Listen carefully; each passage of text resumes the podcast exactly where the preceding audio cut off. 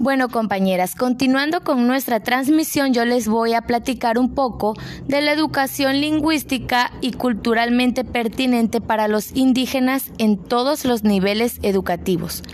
Bueno, la educación que tomaba en cuenta las condiciones de los alumnos indígenas terminaban en la primaria.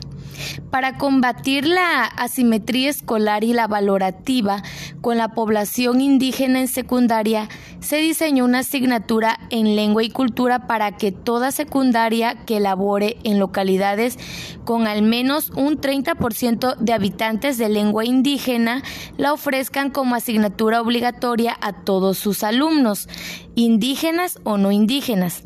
Algo similar están haciendo en las recientes bachilleres interculturales.